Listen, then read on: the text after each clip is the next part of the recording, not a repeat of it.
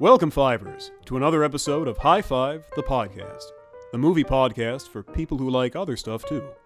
On this week's episode, your hosts Q and J dive into some of their favorite movies and hopefully talk about some of your favorites too. Feel free to yell at your speakers when we ignore your favorites, or you could just tweet at us with your choices, like an adult. Now, let's join Q and J in the writer's room as they dive in. Fair warning this podcast may contain spoilers for movies that came out 20 years ago, but at this point, that's really your fault. And now, on with the show.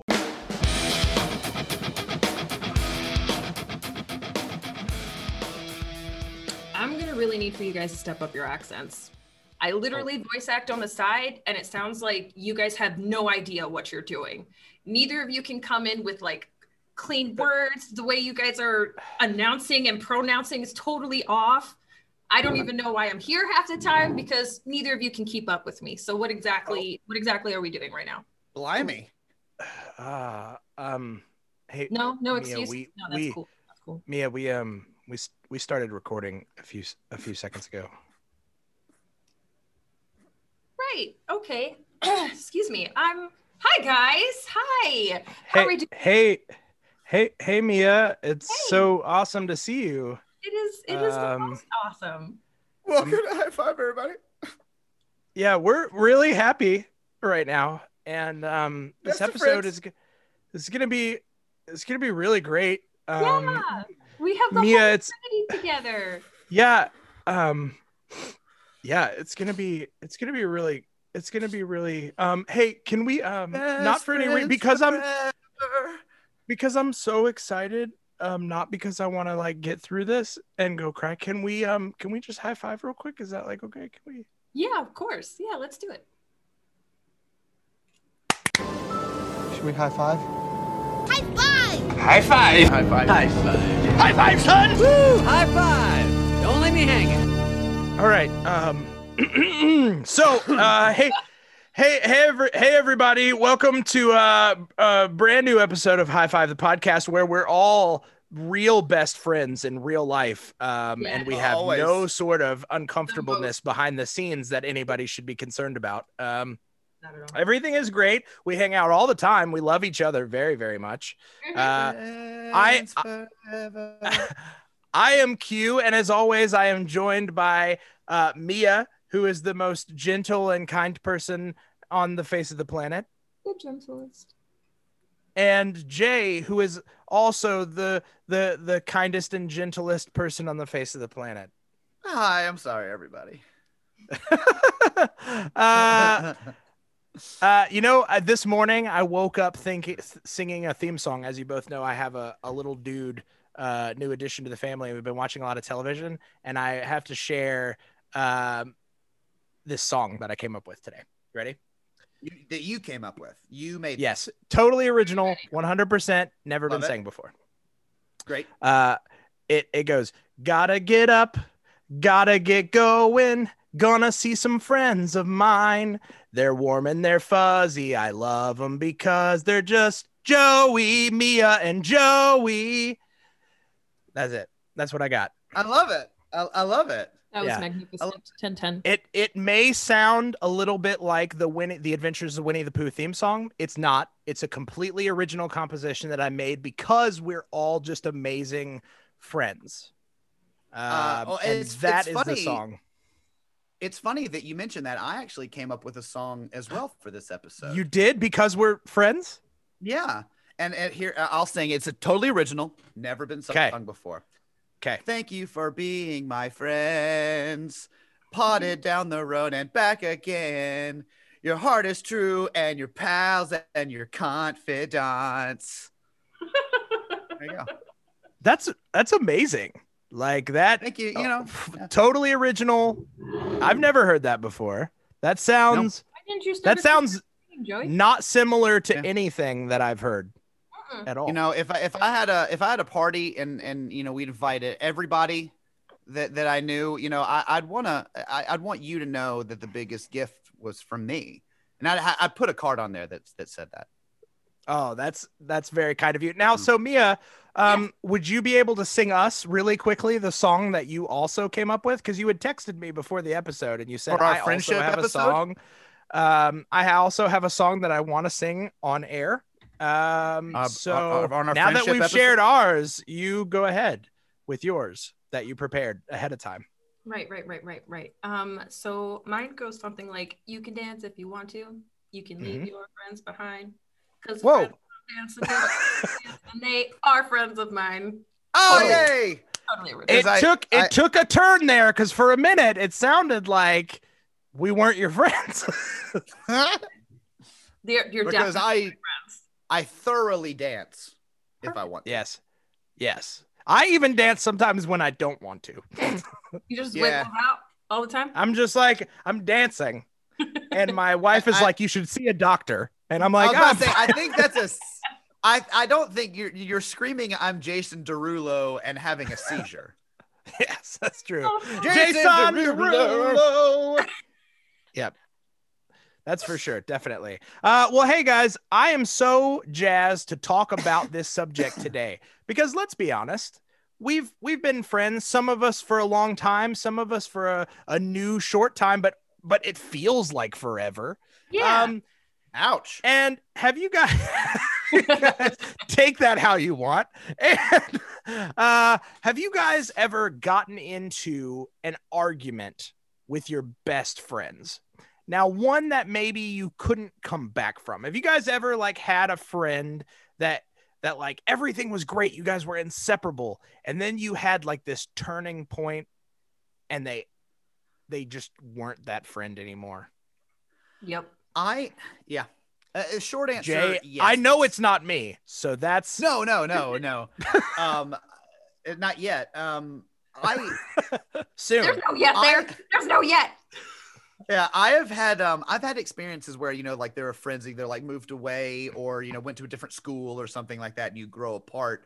But yeah, there are every now and then uh, there were roommates I had in college where they were you know uh, keeping hold of the apartment while I was away at grad school, and just like bailed on the apartment and I lost like appliances in the move because I was in another city and it was just kind of like there was a huge falling out from that and basically haven't spoken since and all this like I've had things not where it becomes an uh, animosity driven or vengeful vengeful in any way but yeah you know uh, you, you live you live long enough you you lose a few friends Yeah.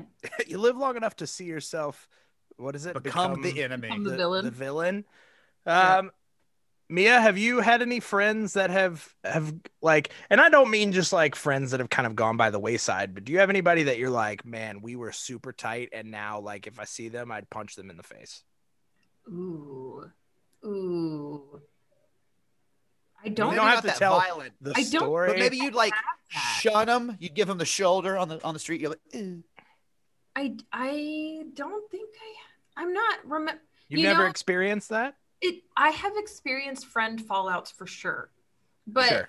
I've always been even when it comes to ex-boyfriends, they all come back and then then it's fine. Sorta. Now not with the exes such- so much. you're But such a lovely the per- you're such a lovely person I was I like, just I was like, whoa! I just right found back. out a whole new like aspect to Mia's life. She's like, just like ex boyfriends, they'll all come back. And I'm like, that's crazy. You heard it aside here on the show first everybody mia has a harem of ex boyfriends that are Ex-boyfriend. two maybe boyfriends. ex-boyfriends. They they have all come back and we've become friends. Sure. Now, I have had friendships end and we have reconnected later after we've had a couple of years of growth. We have Sure. developed further into who we are and then we reconnect and then we try to figure out what what's going So my experiences have been they've had a, a reconnecting stage to where now it isn't like we're best friends again, but we acknowledge each Sure. other's existence, we check in, hey, how are you doing? That that type of thing. So I've had ugly fallouts, but not ones that have continued to last that I can remember. And if I don't remember you, then you didn't matter anyway. Ouch. Ooh. Slam dunk in your face. Uh, well, then I guess I am the only one who can say that I have uh, had friends that have indeed become mortal enemies. Uh, I have uh, I've experienced that. Nothing like in particular, but I've had friends that like uh, we were like so eye to eye on things for like a long period Mhm. of time, and then we maybe hit such a divergent road. Now, one thing I can tell you is this year that we just got out of 2020 has been a very divisive year for a lot of people. I was gonna people. bring that up after we got out of personal stuff. Uh, but yeah, no, was- I thought- was a, well that actually kind of plays topic. into to the personal stuff so for me um i feel like uh, uh there's been a, a like a veil lifted in a lot of Mhm. ways uh and you've kind of seen people for their true colors some great some not so great um and i think that this is a perfect topic to speak about uh, because we're talking about this week we're talking about friends that have become enemies. Yep. So, you know, not just like, you know, Jay, you described, and Mia, you've described friends that, you know, fell off. And, you know, maybe we had a disagreement, Yeah. but then they just are non consequential. We're talking about friends who continued to stay in your life, but then have have placed themselves as opposition to you. yeah. Um, well, and it's it's it's interesting. Um, again, I, I like how this topic aligns with like kind of the movies that we watch because, as you mentioned, Q, this past year, I mean, this past four years really has been very divisive among families and friends and social groups, and especially you know these last handful of months, you've seen that divide grow even even larger. So there's a really serious, you know, personal at stake that that those div- divides drive. But when we watch it in movies it's such a compelling story engine of people that at the beginning of the story are lockstep and you see that friendship and then by the end you watch it dissolve over two hours two and a half Mhm. hours or whatever it's such a compelling way to tell a story that we're very drawn i think to those stories while in our personal lives we do almost everything possible to avoid that outcome it feels like Of course. sure. I, I, just, I, feel, I I feel like that's an interesting juxtaposition. I I 100% agree. And you know, film, television, movies, uh, or books, uh, media of any sort is filled with these kind of stories. You know what I mean? Like Yeah. it really, really is. Um, now we have talked a little bit prior to doing the episode. We didn't dive in too much, so we could talk about it here on the show. Yeah. But some of us included TV ish related in friend frenemies, if you will, and Mhm. some of us hewed more closely to just films. What was the criteria? Like, did you just pick, okay, well, here's a movie where a guy and another guy, or a guy and a girl, or two girls became enemies? Or, like, what was your criteria for choosing your lists? Um, I wanted as close of relationships as possible that weren't familial. So Mhm. best friends, uh, mentor, mentor, teacher thing, some something where your connection was very tangible. That we Mhm. could see it as an audience, we could feel it. Um, some of them had like slow deteriorations, and then other ones were pretty much like specifically with the movie ones within the time frame that we have they went from like yeah i'm about you every day to i will end you Yeah. the next time i see you that type Yeah. of thing so um i think the criteria to, for me specifically was how close was their initial connection to how i felt when they fell apart So you were going off of impact, essentially, Yes, like impact. Yeah. like how how impactful was this like change in ideologies? Yeah. yes All right. I I like that. I that was definitely I I think I'm probably of the three of us the one that stuck completely to cinema examples. Although I mean, Q, you mentioned it like these stories are around forever, and honestly, some of the examples I came up with can be seen throughout. Uh, like Count of Monte Cristo is one of the oldest story. You know, Alexandre Dumas or whatever, Mhm. and it, that's about friends falling apart. You know that, but that's been made into multiple movies. It's been made into TV shows. It's a novel to start. Hell, one of the oldest stories in uh, in existence, the story of Cain and Abel, is about two friends, two brothers that fall apart. Like it's Yeah. it's so for me. Expanding it beyond the world of movies almost opened it up to too much conversation. So I tried to stick with the world of film. Now, one thing that I did do, I was pretty much focused on whether or not the falling apart of the friendship was a crucial aspect of the story. Hmm. It didn't necessarily have to happen in the movie itself, but it had to be a central focus of the plot or narrative or conflict or something. So Yeah. that's kind of the angle I was looking at is like where in film does the falling apart of a relationship play a critical aspect to a great story? I So I love that. So for my list, I also stuck to movies, but I specifically tried to locate relationships that that have a history beyond film. So you'll see with almost every one of my choices, they are relationships that don't exist just in the movie. They may have been told in a book form. It may have been Yeah, told so- historically. It may be have told in the real world. Like my relationships aren't just movies that featured that. These are relationships in general that happen to be featured in a film at some point Okay. that featured a huge falling out. right. Um, because to to Mia's point, stories that have been kind of told over and over and over, and to Joey's point, like Count of Monte Cristo, are ones that clearly are going to have more impact. They're told over and Right. over and over for a reason because Yeah. they're impactful, because they have that lasting effect. And I really tried to narrow mine down to really large, impactful scenarios. I like so, that. Yeah. I think we're gonna all have like wildly different takes Yeah. on this, but I think I think the heart of everything that we say is probably gonna align. And I'm excited to get into the lists. I am too. So I say we do it. Let's list. All right. List. This is where we do. This is where we make a list. The list. Three, two. List. So for my number five, I have uh, the only one from the show, which is uh, from the Avatar show. It's Okay. Okay. not from the Last Airbender. It's from the Legend of Korra. If we want to get specific, um, but it's well, let's get specific because I don't know anything about that world. I was about to say the same. I haven't watched any of those series, so Oh inform us, educate yes. us. Okay, so it's uh, Avatar Roku and Fire Lord Sozin. In the Okay.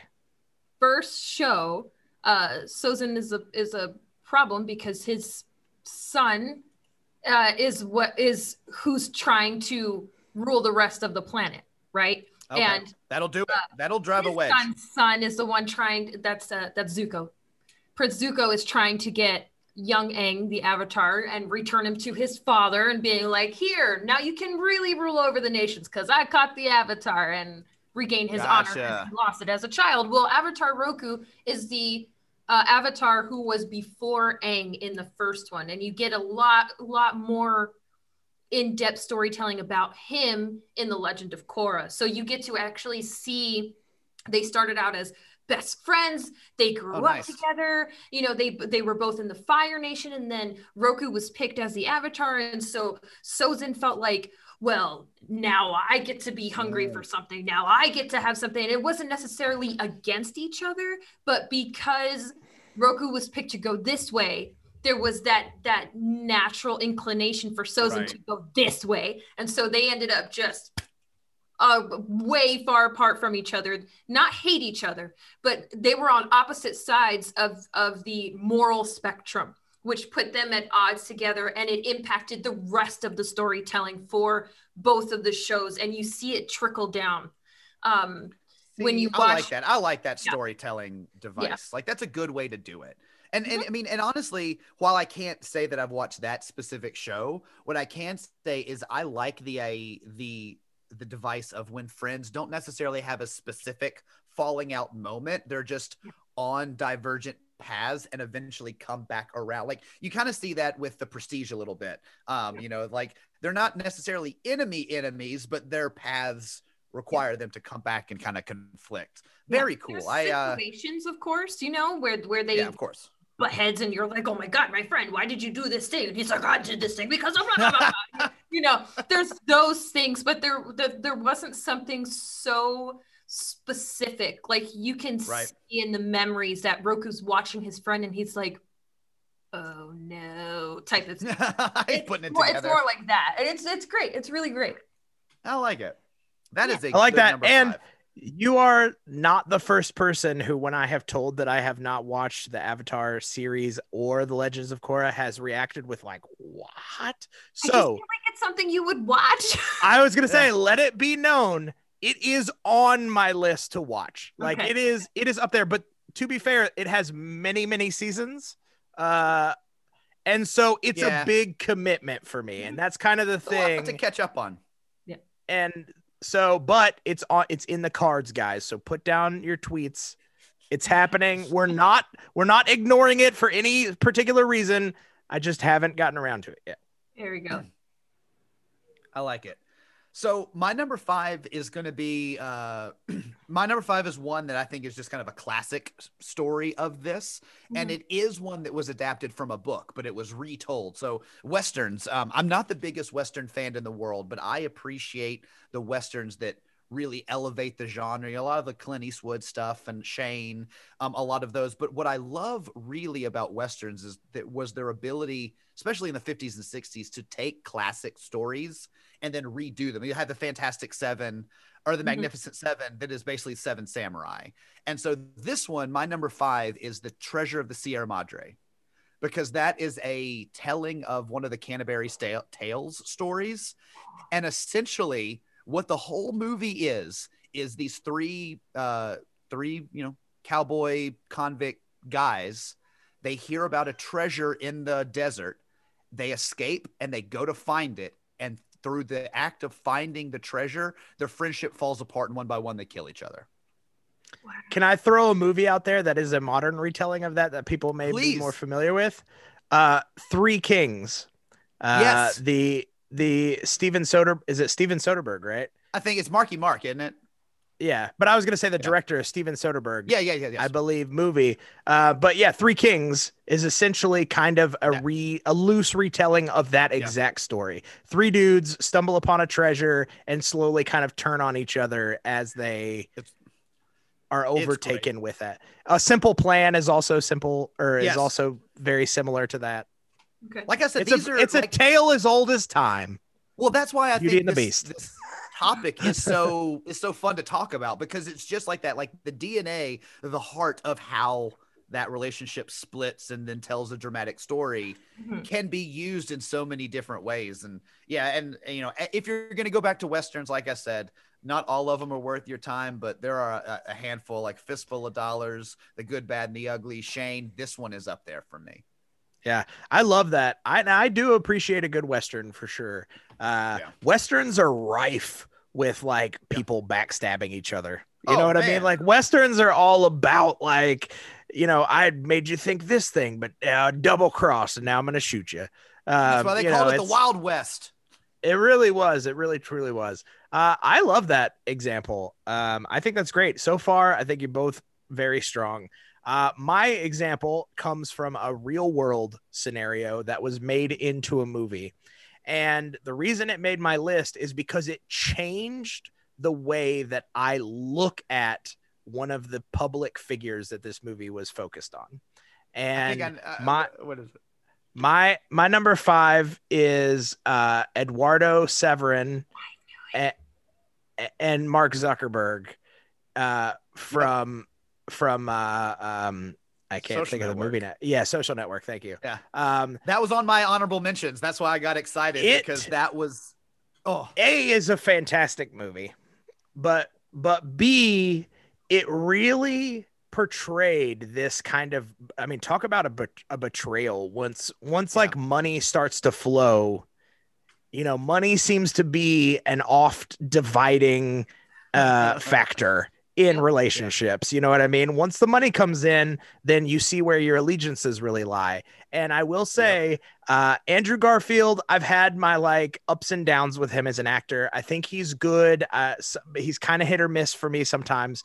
But i will say that the the scene where he is essentially being told that he is screwed uh, while surrounded by Justin Timberlake and uh, Jesse Eisenberg is one of the most like gut wrenching scenes to like watch him essentially be like run through with a sword but just verbally and you can it's a fantastic performance. Yeah. you can see it on his face um where it's just like an utter betrayal. It's an utter backstabbing is what he feels like. And it really eduardo? I haven't seen the movie. Oh sorry. So uh, so quick quick background is mark yeah. zuckerberg and uh, was a programmer Mm-hmm. And uh, Eduardo Saverin is kind of a rich kid, and he essentially bankrolled getting Facebook off the ground. Okay. Um, and then without him, it would not have happened. It wouldn't have happened. Like he was a co-owner, co-founder through and through. When it got big enough, uh, Jesse Eisenberg started having conversations with I forget the guy's, guy's name. I want to say it was a Mark uh, something else, Mark, but it essentially another investor. It was the guy Napster. who started Napster. Okay, okay, okay. And he ended up bringing him on as a financial partner, and the two of them essentially pushed Eduardo Saverin out of the business. Like, but so he was the way they, the way they did it.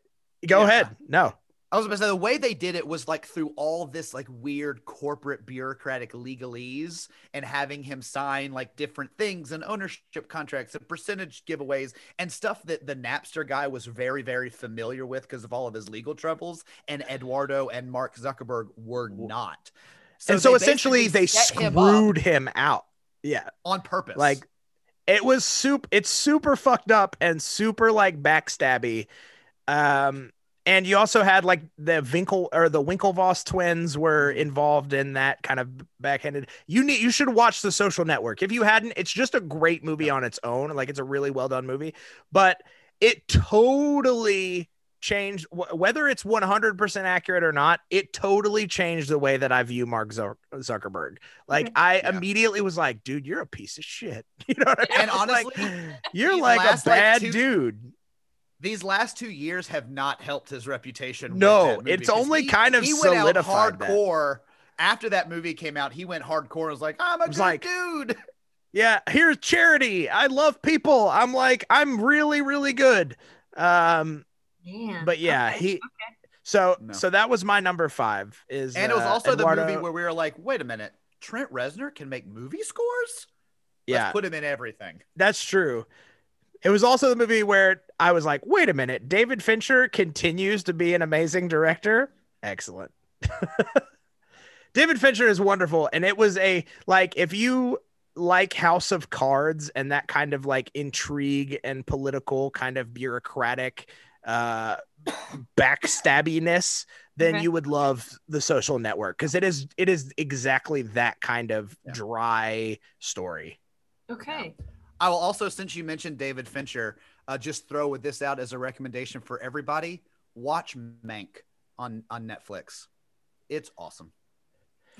I have heard. I haven't watched it yet. I have actually heard mi- very mixed reactions. So here's the thing: the movie itself is fantastic. Whether or not it's accurate to what happened behind the scenes of Citizen Kane, I'm not going to speak to.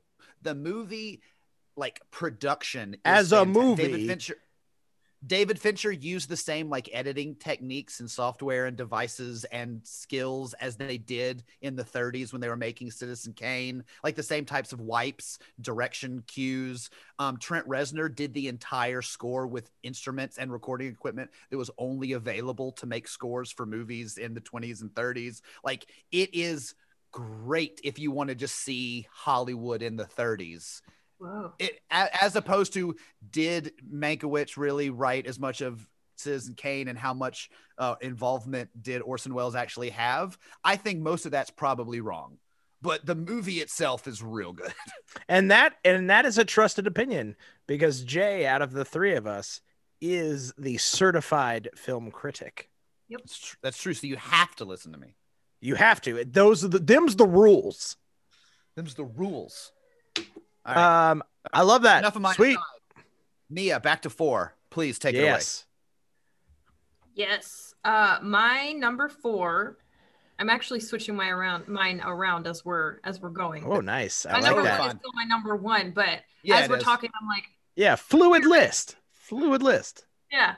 Um, We never do that on the show. my number four is actually Peter Parker and Harry Osborne. My I number thought about, is Peter Parker and Harry Osborn. but uh, like in general or like a specific film. Um, I I want to be specific to the original Spider-Man trilogy, and then of course number three, uh, Sure. two and three, um, but mostly three. I just feel like the Primarily Franco and uh, Maguire. yes, the the Okay. de- de-evolution, devolu- I don't know how you're supposed to pronounce that. wrong. De-evolution. De-evolution. De-evolution, right. Okay, the de-evolution of their friendship is delicious to watch, in my opinion. And we all collectively don't like three as a movie, but in terms of how their friendship falls apart, Yeah. I would totally say if all the Spider-Man Spider-Man movies that are out there, Mhm. while I have my problems with the original trilogy, specifically three and some other things, I Mm-hmm. do think their version of the Harry Osborn Peter Parker story is by far the strongest. yes, by I far the strongest. totally Uh, So I I I had it on there for all of the exact same reasons. So for me, the scene in particular that gets me, that really sticks with me, is that moment where Spider-Man is lying injured on the couch after a fight, and Harry pulls his mask off and sees Peter's face for the first time and has it and you know James Franco is another one for me. Kind of a hit or miss actor. Sometimes he's really really great, sometimes he's really really bad. when he But- dedicates himself to a role, I think In he's this really good. in this moment, the look on his face when the realization hits that in the Raimi verse that that his best friend killed his father is essentially crushing. Like Yeah. like that is that moment and that look on his face and like horror that like not only did I already hate, hate Spider-Man because I know my dad like turned into a bad dude and mm-hmm. and got murdered but right.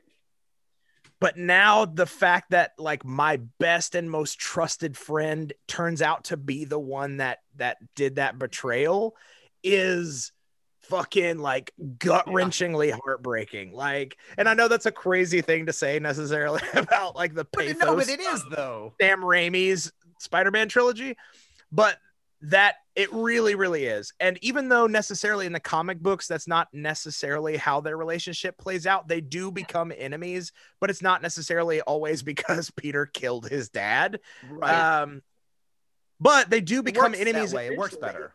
and that concept of them not just becoming like not friends like eduardo saverin Right. and uh it, it this was them actually becoming Trying to it, like kill each other. each Yeah. other you know what i mean? And that is uh that's a really sad concept to me. Yeah. um and i when i think about those things i think about like and the closest thing i could relate is to is like if i found out that jay killed one of my parents One that i you can't even yeah i can't even imagine Yeah. what that would feel like like what that would do to my like mental stability you know what i mean Glad you mentioned that, Q. I do have something I need to talk to you about.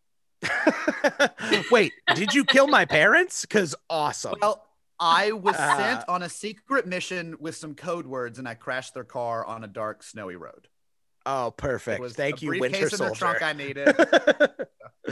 bucky no um, so yeah so that's that's why it's my number four as well so mia I- solid I, I love it. I unfortunately am not going to share the comic book connection, but Q, I am going to share my number four with a connection on with something on your list because Hmm. my number four is also a David Fincher movie, and my number four is Fight Club. oh, Interesting. So let me explain because I know there's a couple people. Uh, spoiler alert, by the way, for Fight Club. But I know there's a couple people that are like, wait, he can't turn into an enemy because Tyler Durden wasn't real.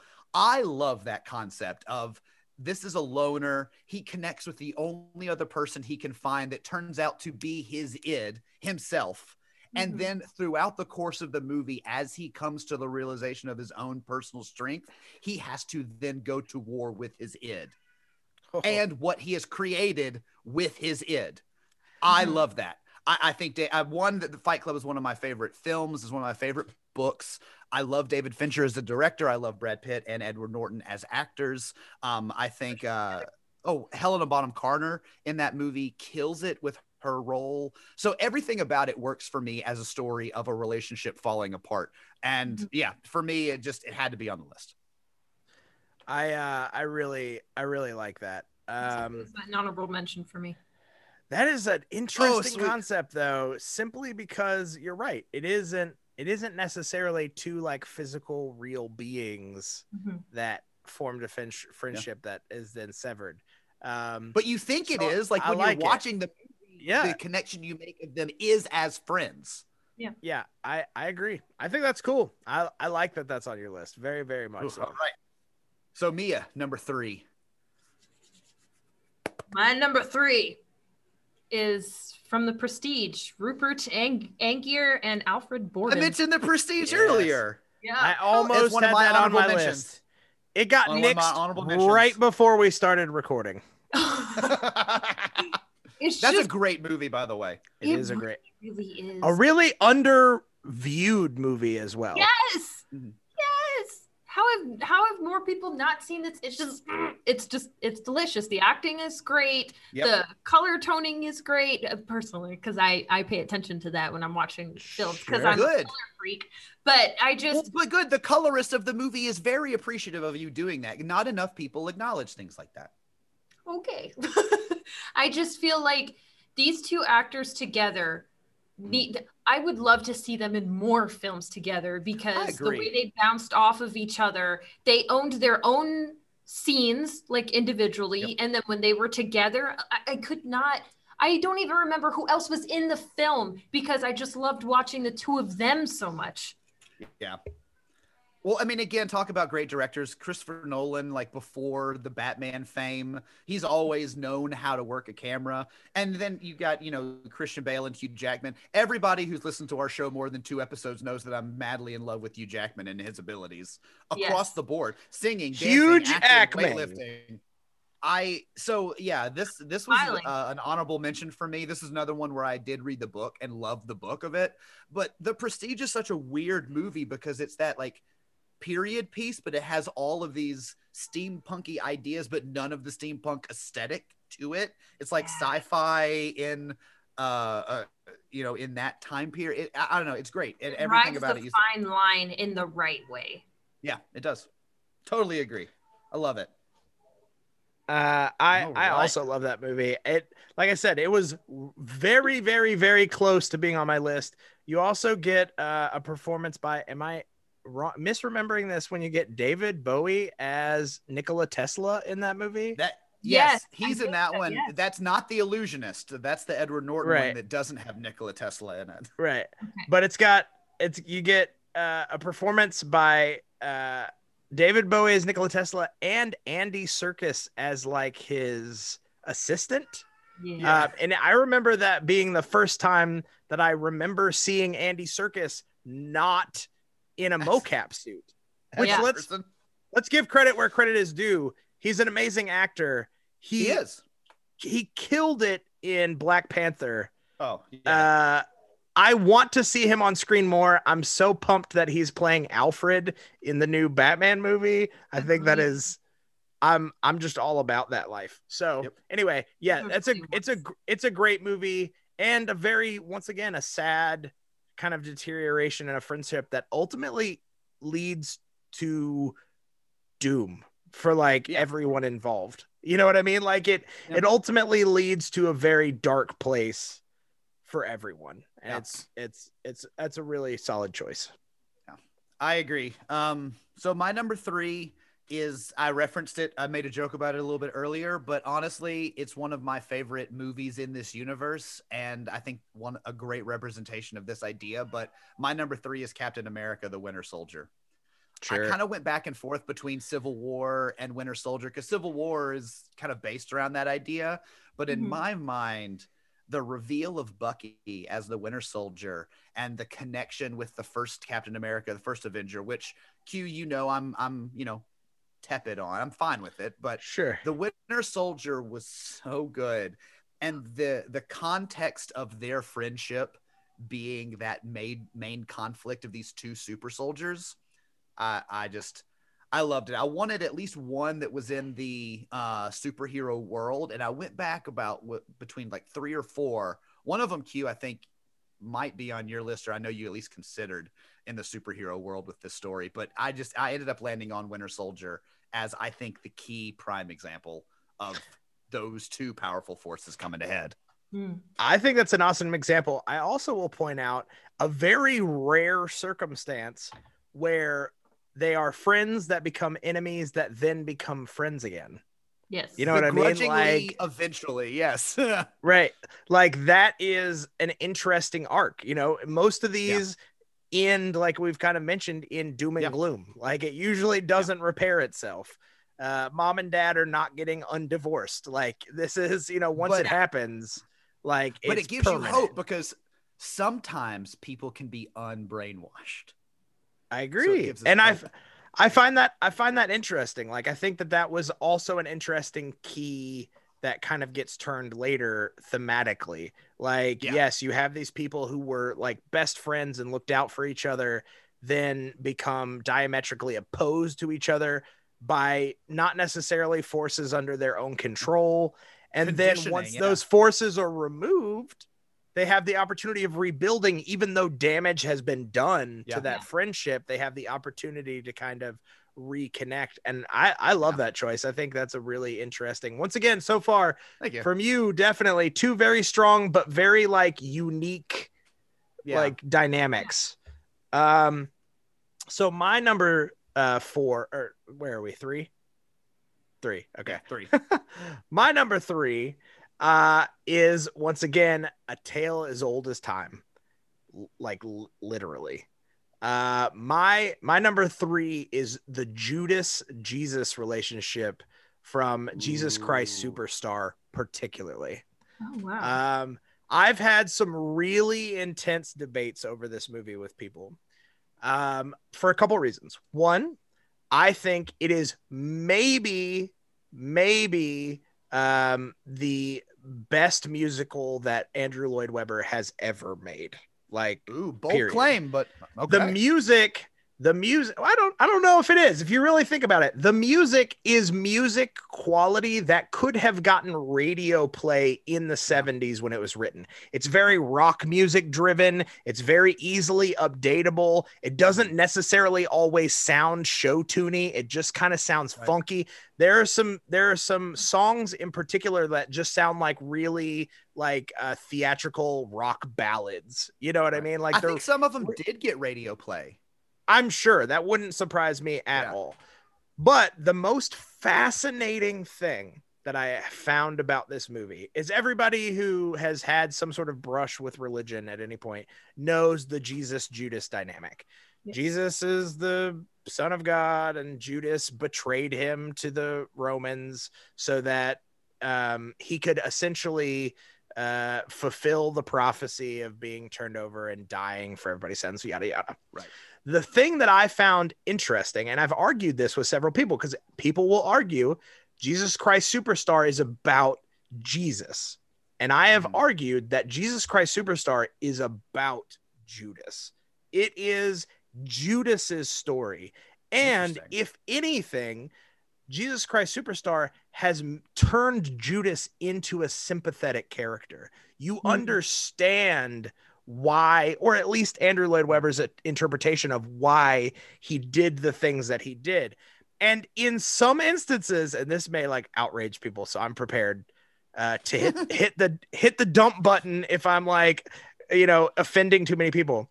In some ways, Andrew Lloyd Webber's musical turns Jesus into an unsympathetic character. You mm-hmm. start to kind of feel like he is getting carried away with believing his own hype. And Judas is trying to like rein him in out of cautious fear of things going wrong. And people can interpret that as cowardly, but I know many people in life who have had that same thought process and are better for it. There is yeah. some level of restraint that should be exercised. So, the reason that I find this relationship so interesting is because Judas in the story genuinely cares for Jesus. It's his best yeah. friend in this telling. And Jesus genuinely cares for Judas. And throughout the story of Jesus Christ Superstar, Judas keeps trying to warn his friend. He's like, hey, man, listen, I was 100% on board with you when this like whole ideology started to grow. And I love the message that you're teaching. But recently, this idea of the fact that you are a savior from God has entered into the equation. And I'm telling you, as your friend, that it may start to muddle the message that you're trying to send. And not only that, it puts all of us who have helped you spread this message in danger. Like yeah. it is, it is putting all of us in danger. To which Jesus kind of responds with, Nah, man, don't even fucking worry about it. All right. Like everything's fine. You just chill out. You're not me, and I'm leading this cause. Hmm. And multiple times throughout the musical, Jesus or Judas keeps pleading with Jesus, Jesus, please. Like, I'm telling you, things are getting out of control. They're escalating. Please, please, please, please, please. There's multiple songs about it. And ultimately, it ends the way that that story ends, which is Judas betrays Jesus by selling him out to the Romans. Except in the musical, it's portrayed as Judas feels like he has no other way to stop this mass essentially this mass insanity that's going to be caused by this this outrage that Jesus is causing other than to sacrifice his best friend to basically cut the head off of the the the snake, snake? before it yeah. gets further. And I always found that so interesting because you never hear that side yeah. of the story. It's always like Jesus good, Judas bad. You know what well, I mean? It's it's an interesting concept as well because in that and let's even take it from the we can take it from the biblical angle as well sure the role that judas played had to happen like mm-hmm. someone had to be that betrayer it happened catalyst. it ended up you know yes someone had to be that catalyst so mm-hmm. if you believe you know the jesus angle if he knew the bigger story so he knew that all this had to happen in a particular way even though judas was telling him to hold off it make it makes Judas more of a victim in all of it to say like right and you had to, you had to be this character and history is going to hate you for it forever. And they and they essentially have that exploration of that character in Judas's final song before he kills himself. Uh, spoiler alert for the Bible uh, I guess. Um it's been out for like thousands of years. Like I'm sorry. Spoilers are okay now. Uh he kills himself, but his final song is essentially him saying like I didn't want to be the bad guy. Like I I don't want to go down in history as as as this traitor yeah. because I'm because I'm not. I did this because I thought it's what best and and it turns out my best friend knew I was going to do this all along. So I feel now I feel like a scapegoat. I feel like a patsy. Yeah. I feel like I was forced into this hand. And I think that's a really interesting like ex- exploration of that character because that's yeah. not like definitively Andrew Lloyd Webber's musical is not in the Bible. He played very fast and loose with his interpretations of the story, but I think it's an interesting perspective yeah. to look at and one that's not often told. And it's definitely one of the saddest. Like it feels once you reach the end of that musical, nobody wins. Like it's a bad, like it's a sad outcome. Jesus dies, Judas dies, and they both die thinking they did the right thing, but questioning whether they did or not. You know yeah. what I mean? Like, like it's it's such an interesting, but they once again started over here as best friends yeah. on the same mission, like the same goal. And then they both just like you're not to compare uh Avatar to the Bible, but uh but I'm going to just like you had said, they they were two friends who were pulled by destiny in Mhm. opposite directions, not necessarily because they hated each other, but because it was what Yeah. their life had to come to. You know what I and mean? And again, talking about you know, tale as old as time, you know, referencing that is you see this story again and again and again and again, even playing out in real life scenarios. We got a movie coming out in a couple months called Judas and the Black Messiah, and it's Yeah. about the, someone who was a follower and a devotee of Malcolm X slowly turning against him and being the catalyst for Malcolm X, you know, everything that ended up with with his demise. Like Right. Okay, that's fun. yeah so it, it, like it is a story that and and uh, i'll probably reference it again later but it's a story that that repeats and so i think it's a great choice Definitely. It's a good Yeah, strong and way I- to wrap up our 30s I will say, I actually, that being said, I feel bad that it's so low, uh, that it's at number three, because I feel like it's weird that I'm going to have two more that I'm like, this is a better story than the Bible. Like, it's better than jesus that fe- that feels weird, but like in reality, I do think, you know, some of the other stories are more approachable um, than that one. Uh, but yeah, it had to be on my list. So thanks. yeah. I like Thanks it. for listening to, to my TED Talk. Uh, I appreciate it. Now let's hear from some sponsors and their TED Talks.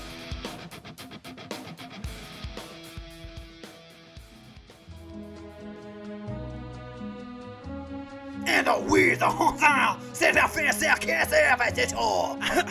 I'm so sorry. I'm trying my hardest. I can't understand anything. Oui, c'est des frères circons, les hamburgers sont les effets c'est con con, les boulevard. When I signed up for French class, I didn't understand that fighting was the only way that I could learn French. God. Diversion et circonférence et les hills. Um, they do fromage. Les oui, c'est quand c'est les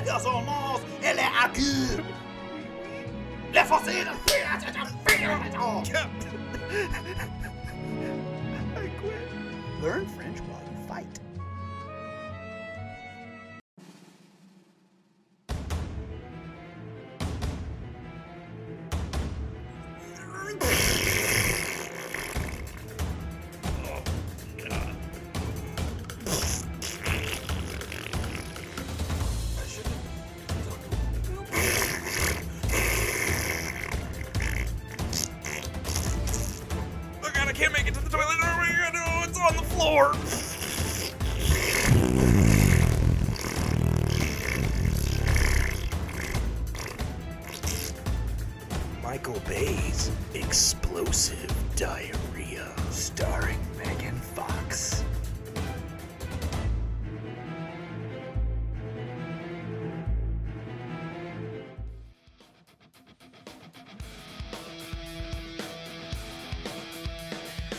right, so this brings us in. All right, uh, now that All I've right. raised the mood with Bible chat, uh, Yeah. let's uh, let's get to Mia, Mia, and what your which- number three is. Number What's your favorite Bible story? Oh, sorry. i was about to say what's your jesus movie Um, my number two is Professor X and Magneto. Mm. ooh from first class It, the answer is Or just- yes to all.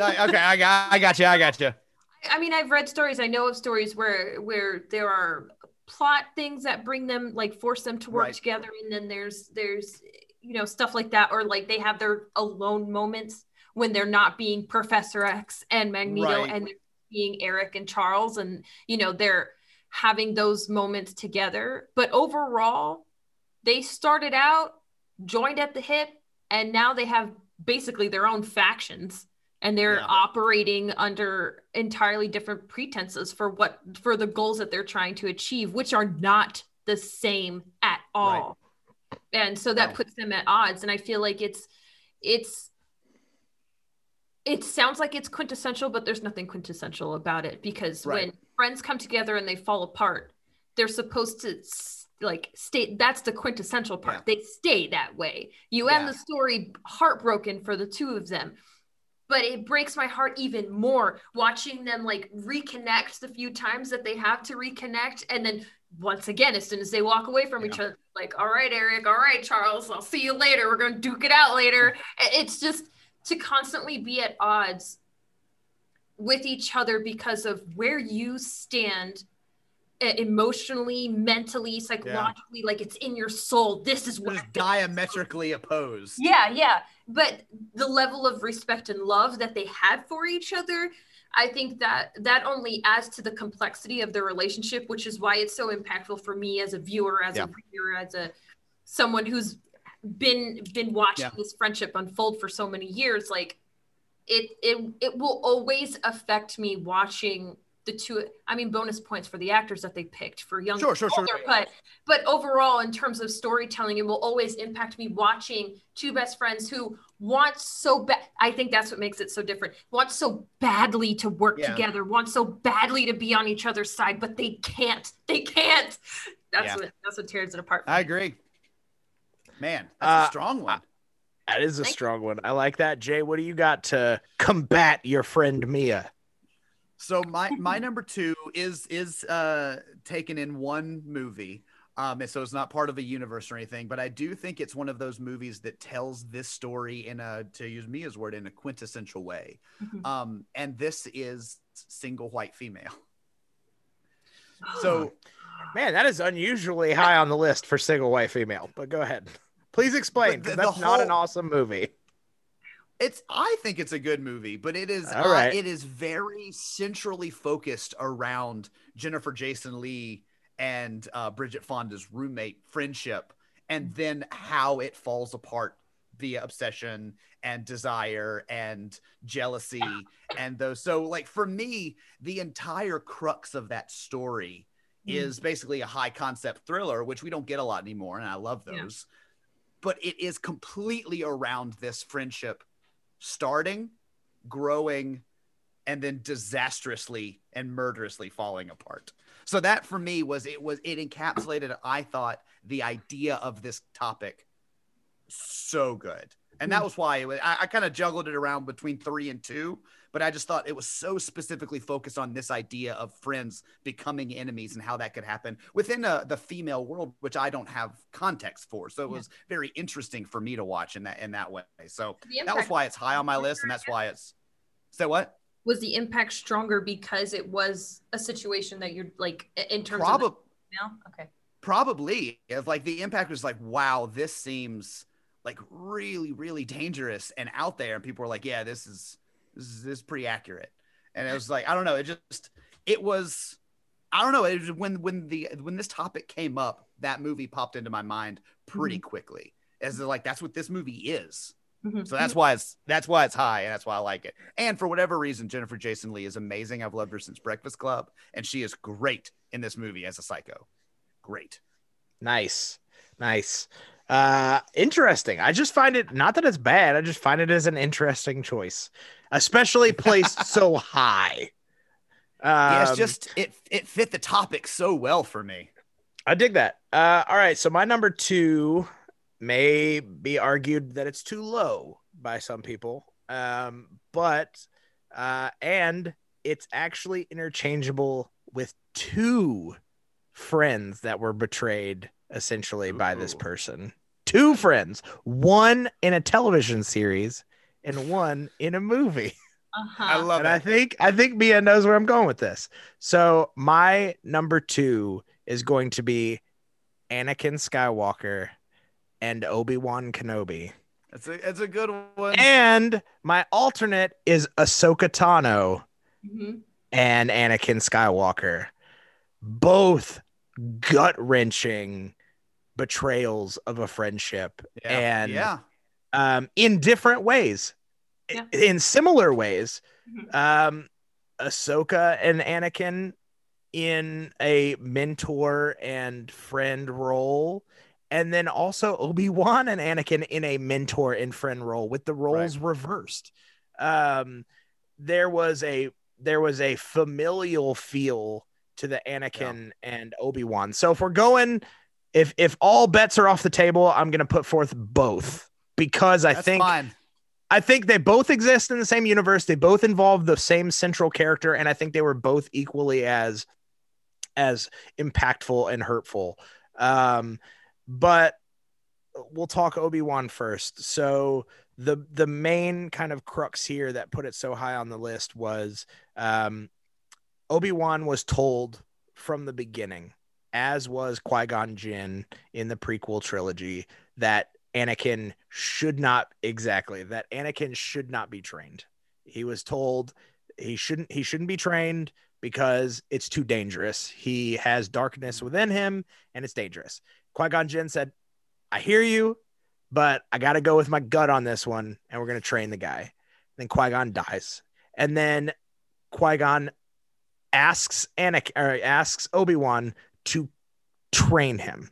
So now Obi Wan is like, okay, I have to carry on the mantle that my yeah. you know mentor set out for me. And they kind of grow up together in a way. Obviously, yeah. Obi-Wan is much older than Anakin, but they kind of go through the learning process and experience together. You know, and or Obi-Wan wasn't ready to not be a Padawan, I don't think anymore.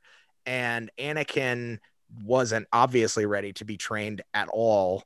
Mm-hmm. And they both kind of learn together. And so there's a line that really rang true to me when Obi-Wan says we were brothers. Yeah. To Anakin because in his mind and i got that through the story progression they they were like they were they were family you know what i mean like it's beyond just being friends like like i love and trusted you and so to see this kind of yeah. darkness well up in anakin and to have that battle um, that final battle, which is just like still one of like the prequel movies I have my issues with, like no doubt. Sure, yes but I feel like that whole arc is something I don't have a problem with. I like where yeah. that went. Even if it went bad, I like where it went. I think it was appropriate. And it's it makes for the end of that movie is heart-wrenching. You watch yeah. this and you actually feel bad and that's not because Hayden Christensen is an amazing actor no, because he's not. He's not. He's not. But but uh, conversely, it is because, and I can't think of his name right. Ewan McGregor. Ewan is McGregor, a fantastic actor. Yeah. Well, d- your your uh, mention of his delivery of "We Were Brothers," like it's such a good delivery. It really is, and it's sad, and you feel it, and you're just like, "Oh my god!" Like that. Ow! Ouch! Yeah. You know, ouch! And yeah, then I love it. Conversely, with the Ahsoka one, I won't dive as deep because unless you've watched the Clone Wars series, um, I have not. Same. Which you have or you haven't, I have Mia? Not. Oh my God! Listen, we're gonna get to it. we are. It's on our list. Yeah, yeah, I will say. I will say, especially if you want to really revel in the the the importance of her character popping up in Mandalorian, right. and you want to like really understand the kind of gravity of what's happening, mm-hmm. um, it it will benefit you greatly some of the seasons are kind of hard to get through. The first one is pretty rough, um, but it does get better, and, and then it gets like really, really good. That's what um, I've heard. Um, so it's on our list. I'll get there. Yeah. I'm excited to, to see it. But that relationship too was just heart wrenching. Ahsoka was trained by Anakin, um, and looked looked up to her much the way he looked up to Obi Wan, and uh, they have in the Clone Wars, and I don't want to spoil any of that stuff if you guys sure, haven't sure. seen it. They have there are some really good scenes where they actually kind of have a showdown similar, and it's pretty heart wrenching. Again, it's pretty gut wrenching. Like just to see people be like, I don't like, I don't want to hurt you. You know what I mean? Like, yeah. I don't want, like, please don't force me to have to fight you because I like it's the last thing that I want, please. Yeah. And that those kind of relationships are are crazy. Um, and so that's why it's my number two. It's not my number one because I think there's one that's even more kind of intense than that, but it, it had to be high, high, high on my list. Yeah. Because that's a good one. It's maybe some of the one. best storytelling from yeah. the, the Star Wars verse. I I love it. That was uh, I had Obi Wan and Anakin as one of my honorable mentions, and it was one that I uh, I'm glad that you brought it up and I'm I'm I'm I'm kind of relishing that I should have had it on my list now. All uh, right, Mia, yep. number one. Well, fluid lists are oh fluid, goodness. just so you know. so my number one is Obi-Wan and Anakin. Yeah. Look at that. Here, Anakin is a pain in my ass. he hurt his best friends and he hurt his woman. She d- first off, I have opinions about the princess. We don't have to get into it at the moment, but just he was the worst. He was a flawed character. I appreciated the buildup of someone who was supposed to be a star just come crashing down Mhm. like he was the hope everyone was invested in him they all believed he was supposed to turn the tides and then he didn't and watching the people who invested so much into him just also crumble after realizing what was happening to like a, like after it hit them oh he's not with us anymore. C- cool great. This is going to be so much fun for the next few years. I i feel like when it comes to I'm a huge Ewan McGregor fan.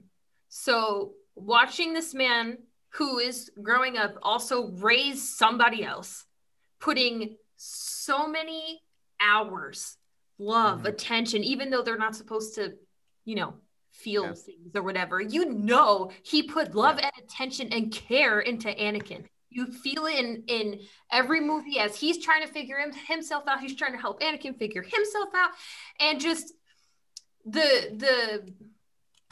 I'm not wearing a necklace, but it felt like I had a necklace on for a second, so that was really weird. Um, the force necklace. I had I just that was actually me through Yeah, the I was screen. But just like really lightly, like necklace. yeah, it was like this. I was just like, mm. I I just watching watching Anakin just fuck up everything and everyone. you you feel everyone fall apart. It's so it, it was the most impactful, and and I feel like it was even more impactful with you know the chronological thing that they did Yeah. with it. You feel it more because you see you see Darth Vader, you see all the stuff that he's done, and then you see Anakin, and you see him get there. And there are some people who are like, "Yeah, I get to watch him become Darth Vader," but then there's people like myself where I'm just like, "This, this," and I'm just I'm, ang- I'm angry. I'm angry for all of these characters who loved him. so I think essentially it should have been the I think the intention of George Lucas was let's tell Luke's story again, but what if he went the opposite direction? Like Maybe. it's it's essentially the same Yeah. story. He even kind of goes on the same journey at be albeit in the prequel trilogy at like a much younger age. But mm-hmm, essentially Right. it's kind of a similar story, but instead of choosing the light, he gives way to the dark side. And Yeah. I think if it were told that way, as opposed to the way that it kind of was, which felt kind of haphazard and like, Yeah. well, we know he needs Yeah. to end up here, and there's like a weird age discrepancy between Amidala and and Gotta Anakin. this, uh, Like she's like 15 and he's like five when they meet, Yeah. and it's like like that whole thing was weird. It was just like I feel like there were things that were just like like not like half baked ideas. there, that there were like, pieces yeah. of the puzzle this would that be they just cool. kind of hammered and cut to fit. Like they weren't they're like- supposed to go there. They just know Right. the piece had to be in the puzzle somewhere. Right. But it doesn't I do think to agree with you Mia that at the end of the day that re- it doesn't make that relationship any less impactful of how it played Right. out.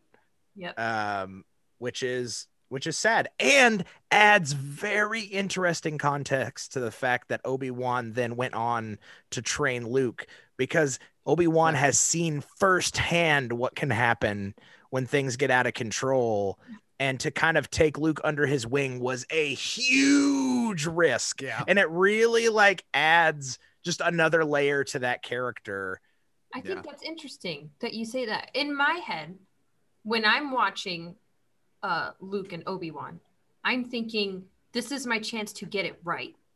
Yeah, this like redemption. Yeah, Def- yeah. oh definitely but what happens if it doesn't Mm. Yeah, there's like you know what I mean the then you failed twice You know what I mean? Yeah. and so that's why I'm not, I don't disagree with you. I totally think he saw it as Yeah. his chance for redemption. But at the same time, you got to think that he had it in his head that was like, fuck, what happens if this happens Yeah. again? You know what I mean? am I gonna Like, go, am I gonna be the Jedi that goes down in history as being Sith peached twice? yes. Nobody wants that. Nobody. Yeah, it was crazy. Like the Empire already banned his social media accounts. Like he can't talk to anybody Yeah. across Oh, the God, galaxy. Some gold sometimes, I swear. Every now and then. I love that. No, I I agree. I think that man, that one's that one's really strong. All right, Jay. Oh. So my number one is actually my Judas story. It's not a Okay. Jesus movie, but it is the same story. And to me, and Q, you've heard me talk about this movie before. I think it's one of the most well acted, well directed, most beautiful movies in a while. And it's the assassination of Jesse James by the Mm. coward Robert Ford. That was It on my honorable is. mentions. One, it's just beautiful. If you haven't seen the movie, you need to watch it. I But still I- haven't seen that movie. Oh man. But here's the thing, Q. It is the story Jesus Christ Superstar set in the Robert Ford Billy the Kid world because Robert Ford adores Billy the Kid and then becomes one of his disciples, his followers, his gang members. And Billy the Kid starts to get famous, starts to get richer and more powerful. And Robert Ford is like, You're going to cause all of us to get arrested and murdered because you're showboating. Like mm-hmm. you're becoming too big for your own legend. And eventually that's what drives him is basically saying, I have to save everybody by turning in Jesse James. Or Je- mm-hmm. yeah, not Billy Kid, Jesse James. And it's so it is very much that Judas story in that world. And man, I just love the way that they tell it. So for me, it was just cream of the crop. It, friends, enemies, Judas story, beautiful movie, great acting. It, yeah, it's uh, it nailed it. It nailed it in my mind. I love that. I absolutely love that. Well, my number one uh is shared with Mia in that our ours were flip flopped. My number one is Professor Xavier and Charles. Nice. Uh, yep, and uh and Magneto. Um here he uh so yes, mine is based on the first class story that Sure.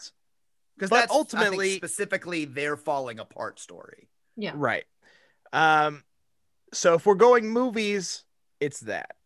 But the idea of two people who, and Mia, you kind of touched on it when you were talking about it, ultimately, at their core, still remain friends, even while they're Mhm. enemies. Mhm. So, and that kind of set that relationship apart from any of the other ones that we've discussed up to this point is because they still give each other leeway. They still give each other Yeah. kind of that room. Now, granted, they will fight to stop each other if push comes to shove, but ultimately, they still hope that at some point they can reconcile. At some Yeah. point, they can both join the same team. And I think I That- think deep down they each have the the hope that the other person will turn and see their side of the argument. Yes. Absolutely.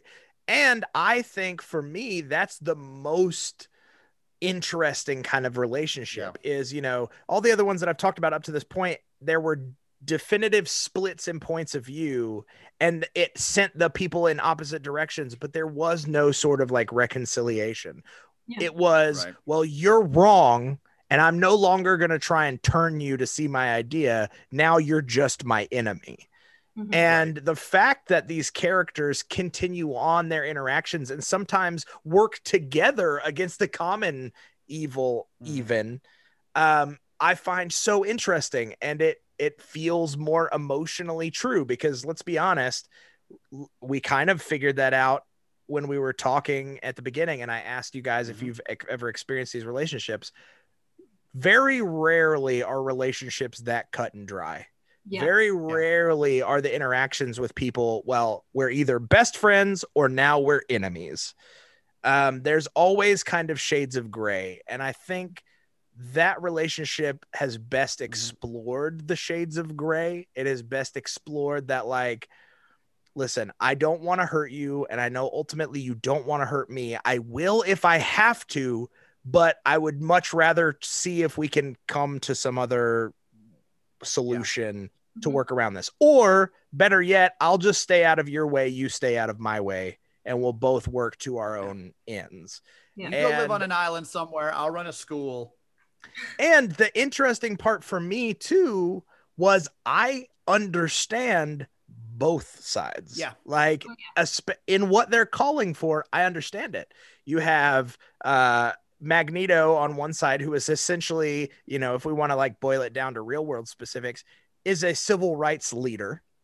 Um, he's essentially saying that he he is a Malcolm X type character. He's galvanized and he is aggressively fighting the powers that be. And then you have Magneto, who I would almost say is more of a, or I mean, not Magneto, Charles Xavier, who is almost a Martin Luther King kind Yeah. of example in that, who says, okay, we can fight back, but we're going to do it peacefully. We're not going to, we're not going to actually kind of disrupt, you know, and then so it, it, it tells a very classic story that's very true in history. Yeah. Um, but you understand both sides, and really, neither one is 100% good or Right. 100% bad. They've both done things that are questionable, but ultimately their intentions are good. Magneto is trying to not have mutants be persecuted on the scale that they are. Mhm. Charles Xavier is trying for the same thing, but he's using different tactics to get that Right. in game. And so that for me is why it was my number one. I think it's the most dynamic. I think it's the most interesting layer of friends becoming enemies. And I think it is, like all of them, a relationship that's echoed through multiple stories across multiple Yeah. different mediums. Um, so that's why it's my ultimate number one kind of friends turned enemies. Man, I love it. We uh well I, I can tell you when we're when we're doing our combined list, Obi-Wan and Professor X and all them need to be like one and two.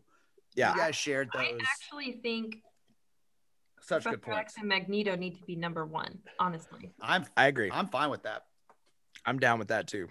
I am fine with that. So that makes Obi-Wan and Anakin number two, which I'm also fine with that. Um so the rest is we got to fill out the bottom of the list. And it's we totally I a mean- free for all because we're all we all Yeah. got different choices on there. yep. I would love to recommend that the assassination of Jesse James be number three because it's a Judas story. And and Q, you said you also had a Judas story, and Mia, you said Jesse James was on your honorable mentions. It was. That was the only that's the only reason I'd push for that one is number Yeah. three or four. Um, but I, I think that one should be on there somewhere. I I would totally be down with that. I almost think, and we can figure out how to rank them, but I almost think we could each take a pull from each one of our lists I agree. to fill out the bottom three. You know what I mean? We can decide where to rank them. So I say we put it to each other to figure out whatever you feel like your strongest one is that didn't get represented, and that's what I you put it. forward. You know what I mean? So- so if yours is Jesse James, Yep, it is. then I I'm totally on board with that. Um, I can stand behind that. I definitely do think it tells a similar story to what I had said, so I'm happy swapping that out. Um, I would almost put forward because we already have some comic and sci-fi represented of mine. I think I'd like Eduardo Saverin and Mark Zuckerberg. Um, I think that's I'd be fine kind with of a non-represented on the list. Okay. And so Mia, what would be your pick for, for one of the bottom three then? The prestige. the Okay. prestige which was going to be on my list anyway so i love that too so now we just got to rank them so you said jesse james is your number three i'd personally be fine with that because i had put uh jesus christ superstar as my number three so they kind of tell a similar similar tale so i can get Mia, behind are that You okay with that? yes. Cool. uh, I will say that I almost had my prestige as number four. So I'd be fine with the prestige at number four, Mia, if you wanted to do that. That's the one that I was I was almost trading out. No. was I had the it on my honorable mentions too, so it was definitely one that I want represented.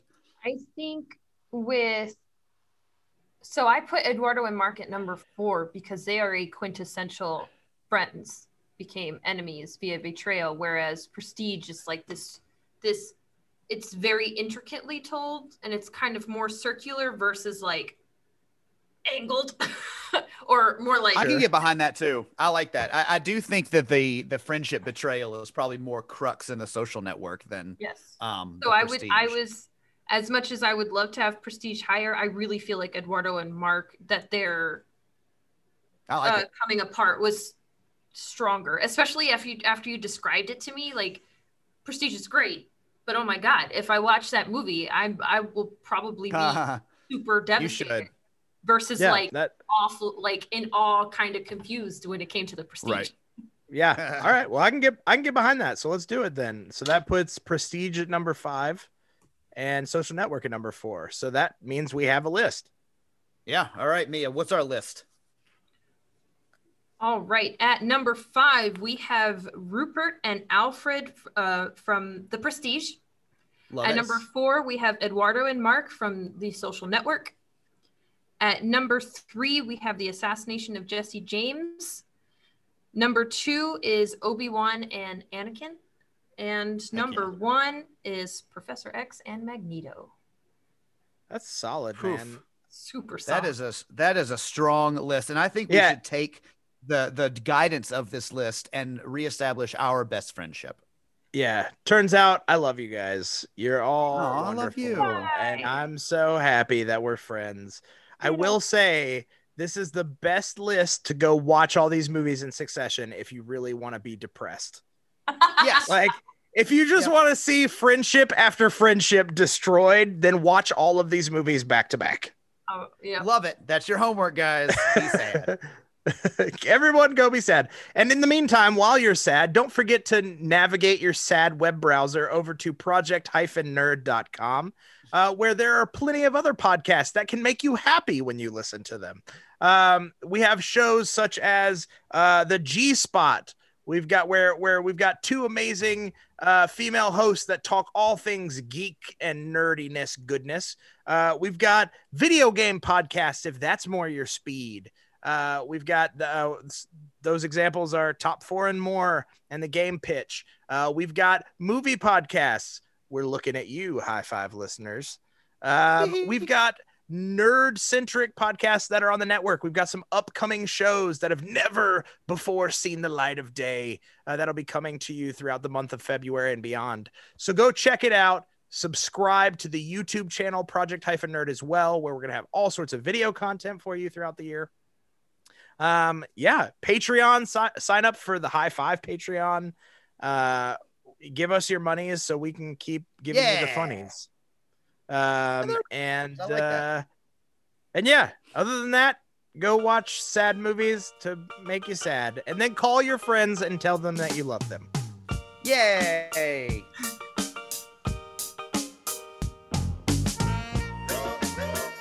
We have reached the end of another High Five, the podcast episode. It's time to lock up the writer's room and rest comfortably, knowing we knocked out another great list of things you should be watching. If the guys didn't mention your favorites this week in their lists, you can harass them by emailing them at my5 at highfivethepodcast.com. That's M Y F I V E at H I G H F I V E T H E P O D C A S T dot com. That? Or connecting with them on Facebook at facebook.com forward slash high five the podcast. On Twitter at high the number five the podcast. Instagram at high five the podcast. Or on Letterboxd by searching high five colon the podcast. Don't forget to subscribe on iTunes, Stitcher, Google Play, or wherever else you listen to podcasts and drop the show a five star rating to show us some love. What's the worst that could happen? Moving the headstones but not moving the bodies? Maybe. See you next week.